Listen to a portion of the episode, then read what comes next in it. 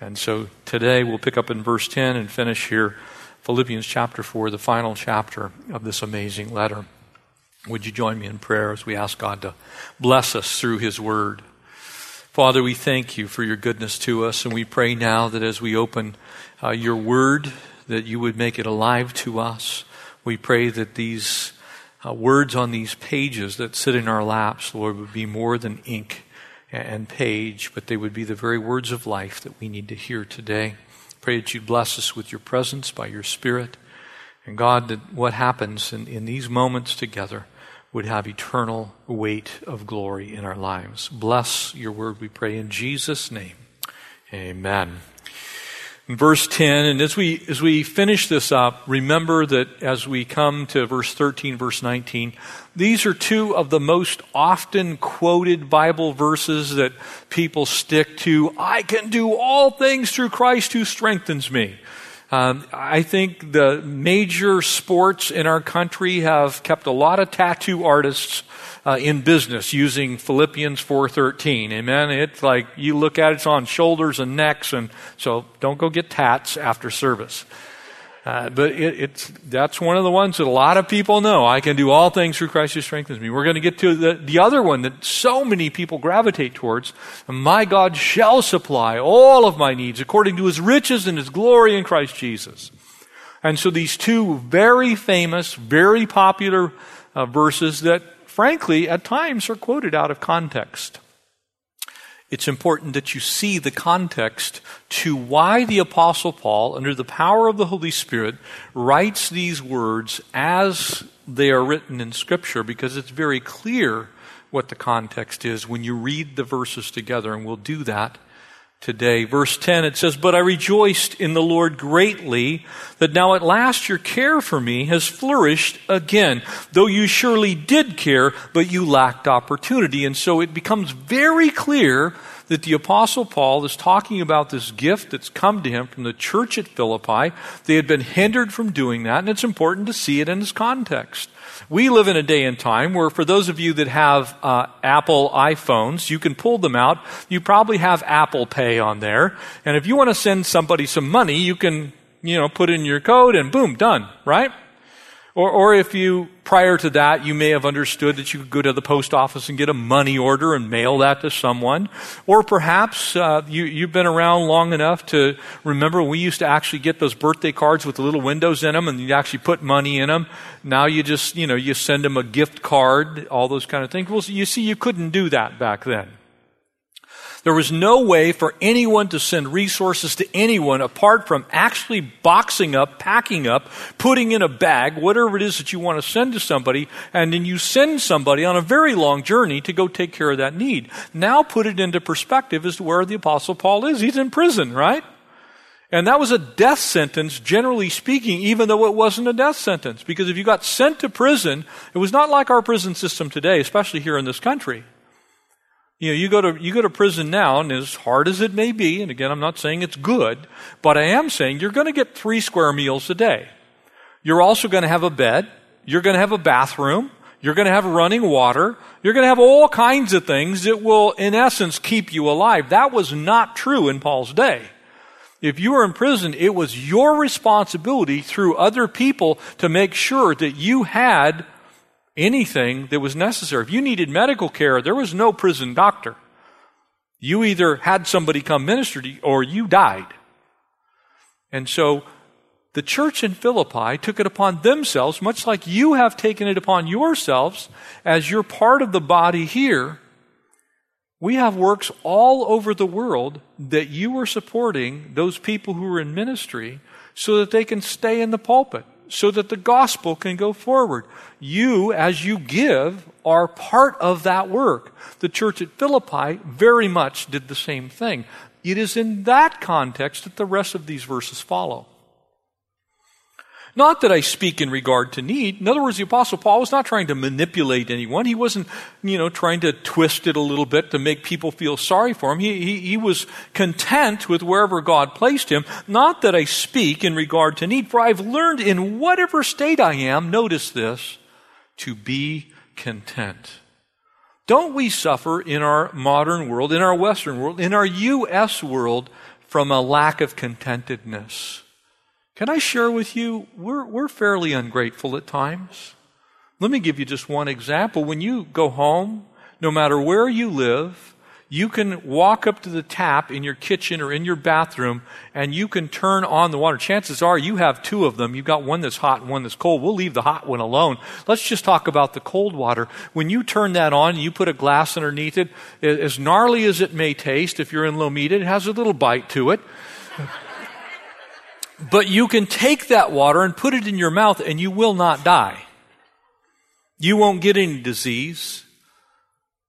It will do exactly what water should do, which is rehydrate you. Did you know that that puts you above 75% of the entire world's population that you can do that? Just the simple fact that you can go and open the tap and get water gives you a better position in life than 4 billion other people on this planet. Sometimes we kind of whine about some pretty insignificant things, don't we? Because there's a few things you need to survive. Guess where water ranks? It's number three. So, of all the things that keep you alive, you can go without water for a shorter period of time than you can go without food. Did you know that? You, you see, sometimes we place contentedness in some things that really are unnecessary. Paul said, In whatever state I'm in, I've learned to be content. Notice he said learned. That means learned by experience, by the way. You know, when you've been without, you learn how to view things very differently. I know how to be abased, and I know how to abound. Everywhere and in all things, I've learned to be both full and to be hungry to abound and to suffer need. And it's in that context that verse 13 is spoken. You see, it's not outside of that. It's in that context. It's in the context of contentedness no matter where God has you. Whether you have much, whether you have little. whether you're doing really well or horrible. It's, in other words, apart from your circumstance. Unfortunately, many here in our nation uh, belong to that incredible club called Whiners for Christ. And we complain about everything. Lord, I don't want this, and Lord, I want that, and we just whine. And Paul's saying exactly the opposite. I've learned by experience that there's a lesson to be learned even in poverty. Can I say to you that I think prosperity has done far more damage to the church than poverty ever has. Because it's in that prosperity that we start to forget that God is responsible for every bit of it, no matter where you are. And so he links this verse 13 to contentedness apart from circumstance. I learned some things living in the back of my lime green 1971 Pinto. I had a guy after second service came, I had one of those too. And I said, bro, brotherhood up here, you know. It's like, yeah, I, I learned something cooking on that backpacking stove, you know, Kraft macaroni and cheese. You know, you learn something from not having you start to appreciate every bed, no matter what it looks like. It's a whole lot better than the back seat, you know? There, there's things that you learn when you go through trial, when you struggle. And when you're going to college and you're, you're like, I don't have any idea what I'm eating next, and you go down to the local Denny's and you get that bowl of chili, and then you ask for two bottles of ketchup so you can make it into a real meal, you know? You, you, You college students, you know what I'm saying. You learn things in that place, in that crucible of want. And so Paul says, in that vein, in that vein, I can do all things. I can be abased and I can abound. I can have much, I can have little. Doesn't matter. My contentedness is not attached to my circumstance. But nevertheless, verse 14 says, You have done well that you shared in my distress. Now, my God, we saw that Jess McKernan, the pastor in Galway, had a need. And we found out about the need. There was a distress in their life. They didn't know how they were going to meet it. The body couldn't afford it. And so we, hearing that need of our brothers and sisters in Ireland, said, look, we'll send a team and we'll help with that need. We'll send you a sound system. We can easily afford it. And so we send that. And the same is true. Pastor Tuvai taught his first time two services today because we heard the need, you all provided for it. Amen? Amen? The same is true for Pastor Charlie at 42nd and Avalon. There's a need. Look at this community center. There's nothing happening here. We can take and put church inside of a truck. Do you know we have a church in the truck now? We have a church in the truck. Inside of that truck is a whole church. It's got a sound system and video system and computers and tables and easy ups and children's ministry stuff. And it gets driven to 42nd and Avalon to a community center and they pull everything out. They set up church and now they're doing it not just on Sunday, but on Wednesday. And people are coming to Jesus. Because we saw a need we didn't ask anybody about it. We prayed over it and said, How do we meet that need? Look, Lord, you've been good. If you want us to do that, you provide the resources. Guess what? He provided all the resources, it's paid for. That's the picture here. You shared in that distress. Those people need Jesus. And we have the ability to send them someone who will tell them about Jesus. We have the ability to meet those needs. Pastor Randolph in Venice, Pastor Don up in Ventura, you're helping them stay in their pulpits so they can share Jesus. Their distress would be, I don't know how I'm going to take care of my family. So you all have come alongside of those pastors and said, we'll help you. As well as those other 20 churches that we picked up in the last year that you are supporting every single month so that their pastor can stay in the pulpit and minister to people. That's what the body of Christ does. And in fact, James actually put it this way. He said, How can you see your brother have need and harden your heart towards him, towards that need, and say that the love of God actually dwells in you? The answer is you can't. And so this church did that. They saw the need and responded to the need. And now you Philippians know that in the beginning of the gospel, when I departed from Macedonia, that no church shared with me concerning giving and receiving, but only you. Brothers and sisters, sometimes we're going to be the only church. There's a church that met Sunday morning in India in a building that you paid for. This church paid for it 100%. Just got finished on those people that met in that church building, the need was seen and you provided for it through your faithfulness. It's what the church is supposed to do. Look, sometimes no other church is going to do that. Sometimes maybe no other church is going to be able to do that.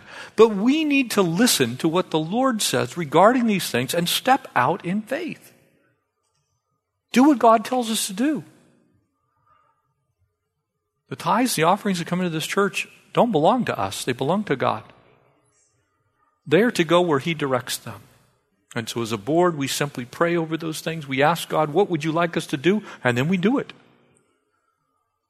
We're not waiting around to, you know, get some type of mysterious feeling in our stomachs about whether there's a need. No, there's a need, and we can meet it. Let's meet it. It's one of the glories of, of being kingdom oriented.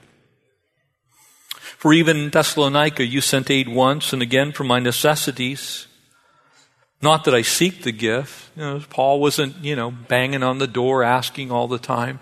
One of the great joys that we have, one of the great joys that we have, family of God, is just simply seeing God work. Take no credit for it. It isn't, it isn't anything. I'm sharing these things with you so that you know when you watch that video roll out there in the lobby, lobby that you know what God's doing through you. That's important. You need to know. Paul wasn't seeking it, but I seek the fruit that abounds to your account. It's going to be absolutely crazy one day. You're going to step into the glories of heaven, having left this life, having run the race, finished well. You're going to step into the glories of heaven. Here's what's going to happen you're going to meet people that came to Christ through your faithfulness to the Lord. That fruit is going to abound to your account. And you won't even know them. And they're going to say, You know that church? I was one of the people that got saved. Praise the Lord. That's called having an eternal perspective. Amen? Praise the Lord. And indeed, I have all and abound and am full. Having received from Epaphroditus the things that you sent, a sweet smelling aroma. You see, what he's really saying is that acceptable sacrifice is well pleasing to God. The people in Philippi listened, they took care of Paul's needs, and Paul, through that, was reminding them look, that's how the whole system works. That's how it happens. That's how the body of Christ provides for the gospel to go forward. And it's in that context, verse 19 comes up.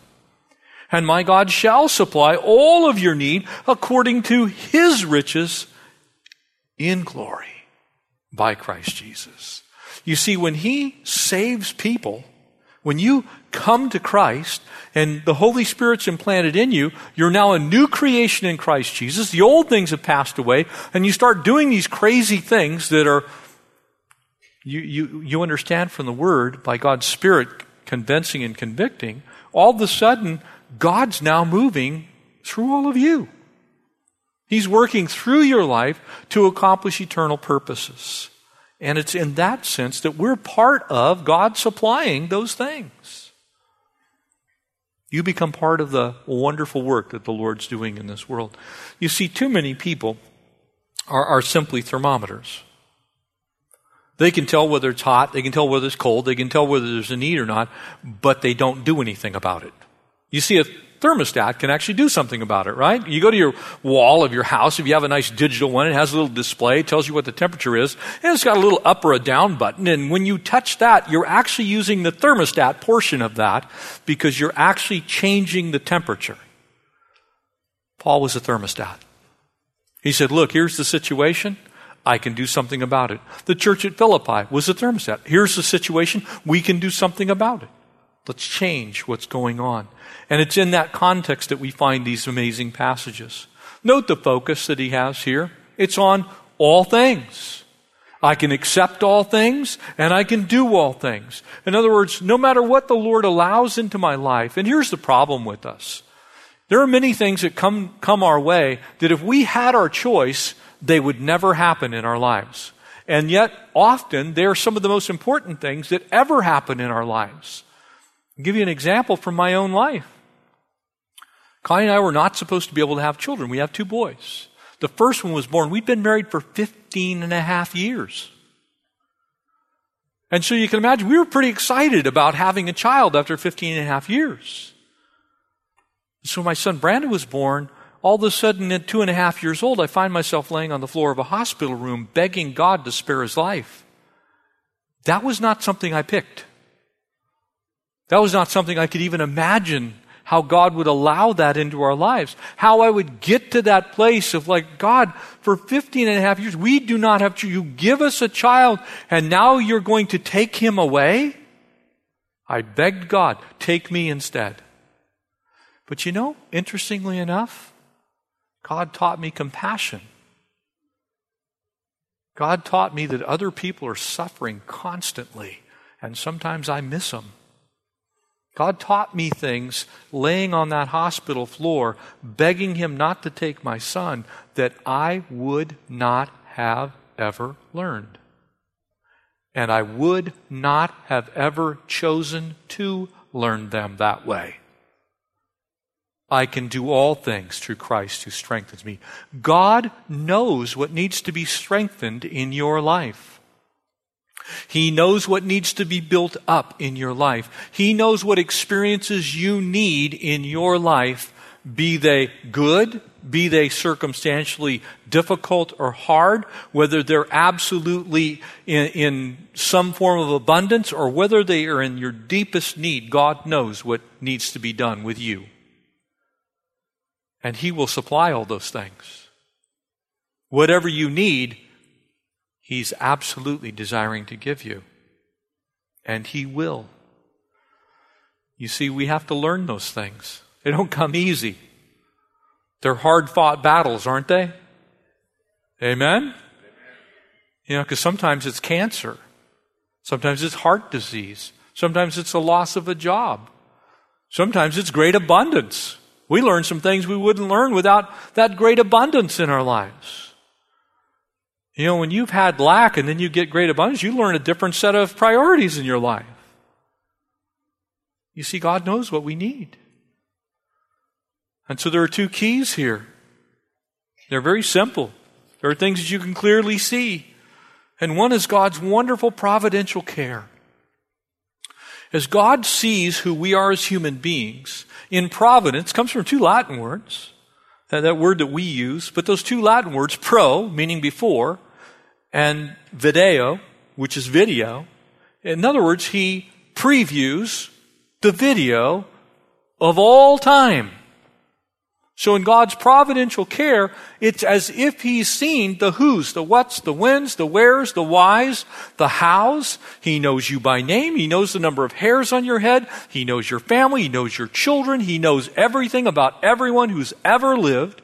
And in that sense, in His providential care, He knows when to make it rain on the just and when to make it rain on the unjust, and when to withhold the rain from the just, and, and, what to do in every circumstance and in every situation so that he can accomplish his goodwill and his pleasure in you, in me, in us, in all of humankind throughout all of history. You see, God's providential care is perfect. And it's balanced in one characteristic that we all know he is, is the chief defining characteristic. That's he's love. God's sole motivation for everything is love. When he chastises, he does so in love. Even when he judges, he does in love. When he pours out his wrath in the last days, he, he's going to do that in love. Everything he does, he does in love. So when he allows you to lay on a hospital floor, it's in love and it's to help you learn something that you wouldn't otherwise learn. He knows what to do. He's being providential in his care for us. Very often we would try and escape it. And, and the chief, if you want to just do a study on this, you can simply read uh, chapter 37 to chapter 50 in the book of Genesis. It's a story. It's a familiar one to most of you. It's a story of the, of the life of Joseph. You talk about a life story that you look at and go, man, that's unfair, and that's unfair, and that's unfair. The dude's born, he's got some gifts. Dad looks at him, he says, look, I'm giving you a coat of many colors, and their brothers hate him for it, right? And so what do they do? First they throw him in a hole. Then they sell him to camel traders. Then he goes down to Egypt, where they're not exactly friends of the Egyptians. But praise God, we know the end of the story, don't we? What happens? From getting disrespected, from ending up getting abused by his own family. You, you, talk about abused by your family. They sold him into slavery. That's worse than death. Been better if they'd have killed him. And so what happens at the end?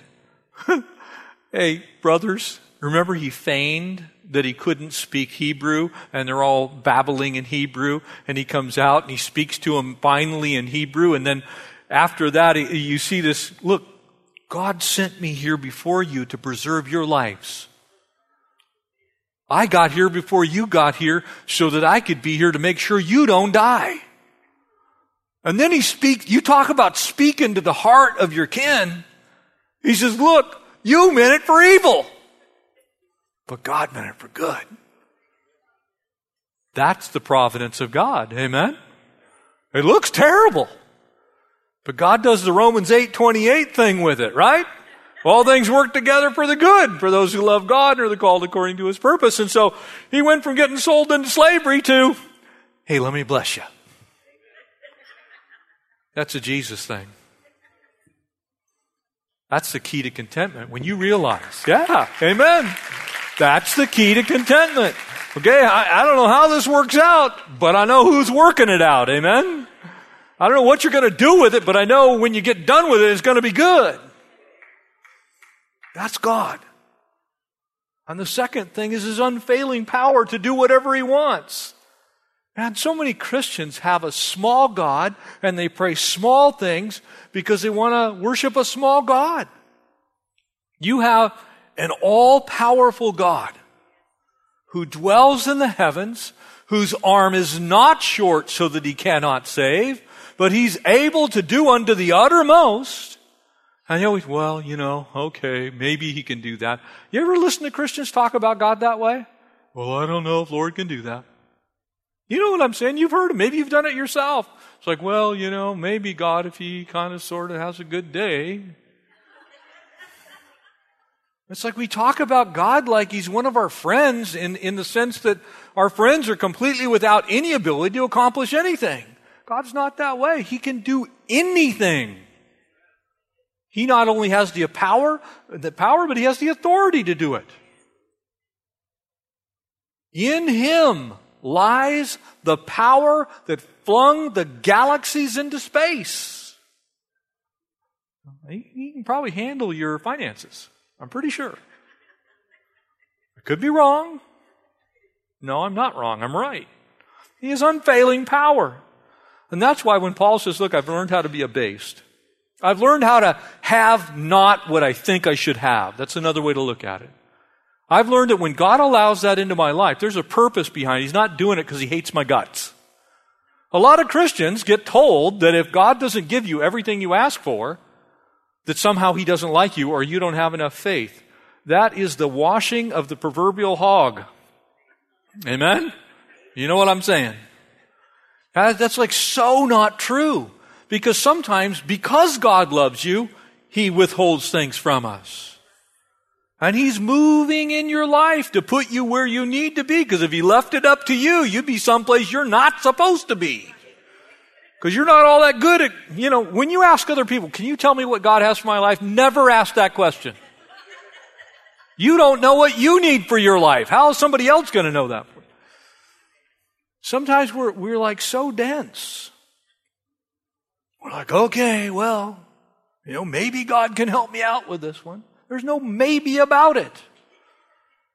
He absolutely can, but give him the opportunity to give you what you need, not what you want.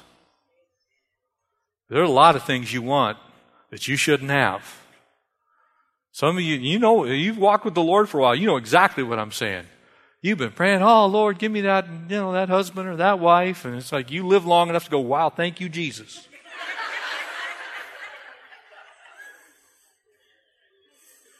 Let God be God. Amen? You see, because godly contentment is really a hidden resource. It isn't something you can get out of a book. It's not like those old ticket books we had. Remember at Disneyland, you used to get, you'd have the E tickets and the D tickets and the C ticket. You'd go through them and you you always ended up with like all of the A tickets left and none of the E tickets. You see, we like it like that. It's like, okay, I can go on this many of these rides. We like to know in advance. God doesn't do that for us. He says, You just get into the park and let me run things. We don't like that. We want to be able to say, Look, I have an e ticket, I can go on that ride. Not going to work that way. God's going to allow things into your life that you're not going to understand. God's going to allow things into your life that you're not going to like. You're going to look at it and go, God hates me. No, He not only doesn't hate you, He loves you, and that's why He's allowed those things. You see, whether it's a redwood in the coast redwoods or the sequoias or the Colorado River, hidden resources are necessary for almost all life. Nobody knows that that little tiny creek that is the beginning of the Colorado River that's outside of Estes Park, Colorado. No, nobody actually knows that that little creek is actually the headwaters of the Colorado. You see, by the time it gets down to where it enters the ocean, it's traveled for 1,800 miles and it's collected a lot of water along the way. That's your life. It starts here in this place. You give your life to Christ, and it collects all kinds of things, and God knows exactly what to dump into the tributary of your life. He knows how much water needs to go into it to make you you. And He doesn't make mistakes. That's why he says, I can through Christ do all things. It doesn't say in me. Paul's sufficiency was in Christ. that's God in me, God in me. That makes me uh, a power filled person, someone who has what he needs, what you need, what she needs, is found by Christ in you, that hope of glory. You, you see, that's where we need to hang our hat. You see, that's why John said there in John 15, uh, Jesus' words are recorded there without me, you can do nothing. That's why both things are true. You see, I can do all things through Christ who strengthens me, but without him, you can't do a thing. Because you were created to be dependent upon God. And if you try and do it your way, oh, you'll have some successes. You'll also have some failures, but you'll be discontent. If you do it His way, then whatever He brings, you'll have contentedness, whether it's over here with much or over here with little. Because you're trusting Him.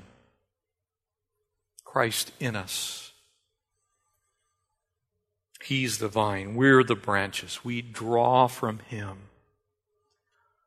Paul closes with zero doubt about all these things. My God shall supply. Not my God might supply, not my God kind of sort of can supply. You know, He supplies for some people, but not necessarily, it, none of that. My God shall provide. That's why in the Old Testament He was known as Jehovah Jireh. He's Jehovah, He's still Jehovah Jireh. You think you've ever done anything in your life, you're just simply mistaken. God's done everything that you've ever done, it's been Him. He's responsible for the whole universe. You have your little part that you play in the plans that God has for your life. But it's God who works those things together.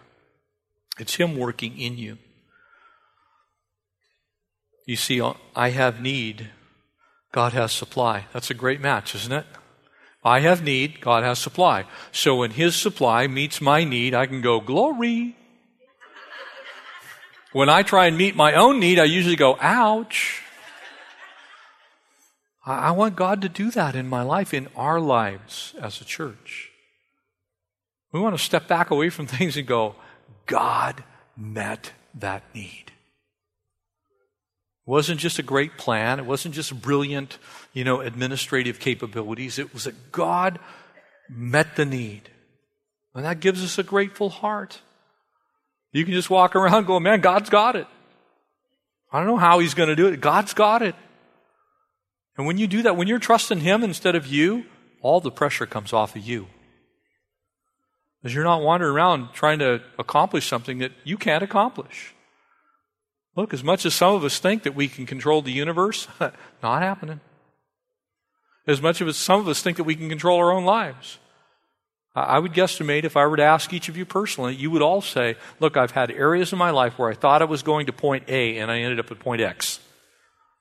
I believe this is where I was going to go, but I'm clear over here, and I don't even know how it happened. From God's perspective, He's been working in you His eternal weight of glory. And He's allowed those things in your life that you wouldn't have chosen, and He's working you to an end, and that end is glorious. Amen? And so leave it with Him. Let Him be all you need. Let Him be your sufficiency, that you be able to say, Look, I can do all things through Christ who strengthens me, and at the same time recognize that it's He that's going to supply that need. Amen? Would you pray with me?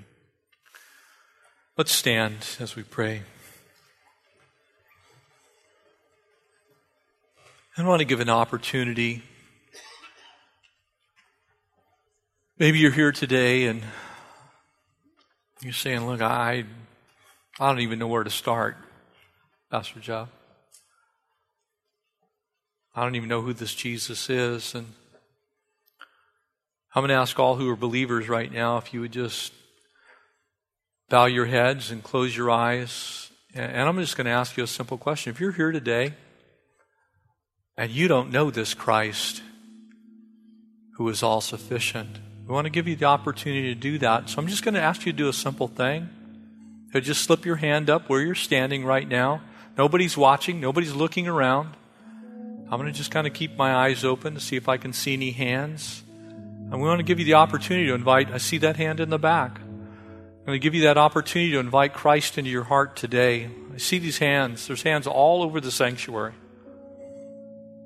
All over the sanctuary, people are asking for that glorious supply of Christ. A couple more seconds. Slip your hand up. And now comes the wonderful part. You can put your hands down. You know who you are. I'm going to invite you to just simply pray along with me. And you who are believers, if you could just pray a low under your breath with us. We're going to have you pray that prayer to invite Christ into your heart. Let's pray together. Heavenly Father, I can admit that I'm a sinner and I need a Savior. My life's a mess and I need you to fix it. I want to ask you, Jesus, into my life right now. Ask that you forgive my sin. You'd cleanse me. Ask you to be my Lord and my Savior. Ask that you would write my name in your Lamb's Book of Life. Thank you for that salvation. It's a free gift. And ask you now to help me walk all of the days of my life with you. We ask these things in Jesus' name. Amen. Welcome to the family of God.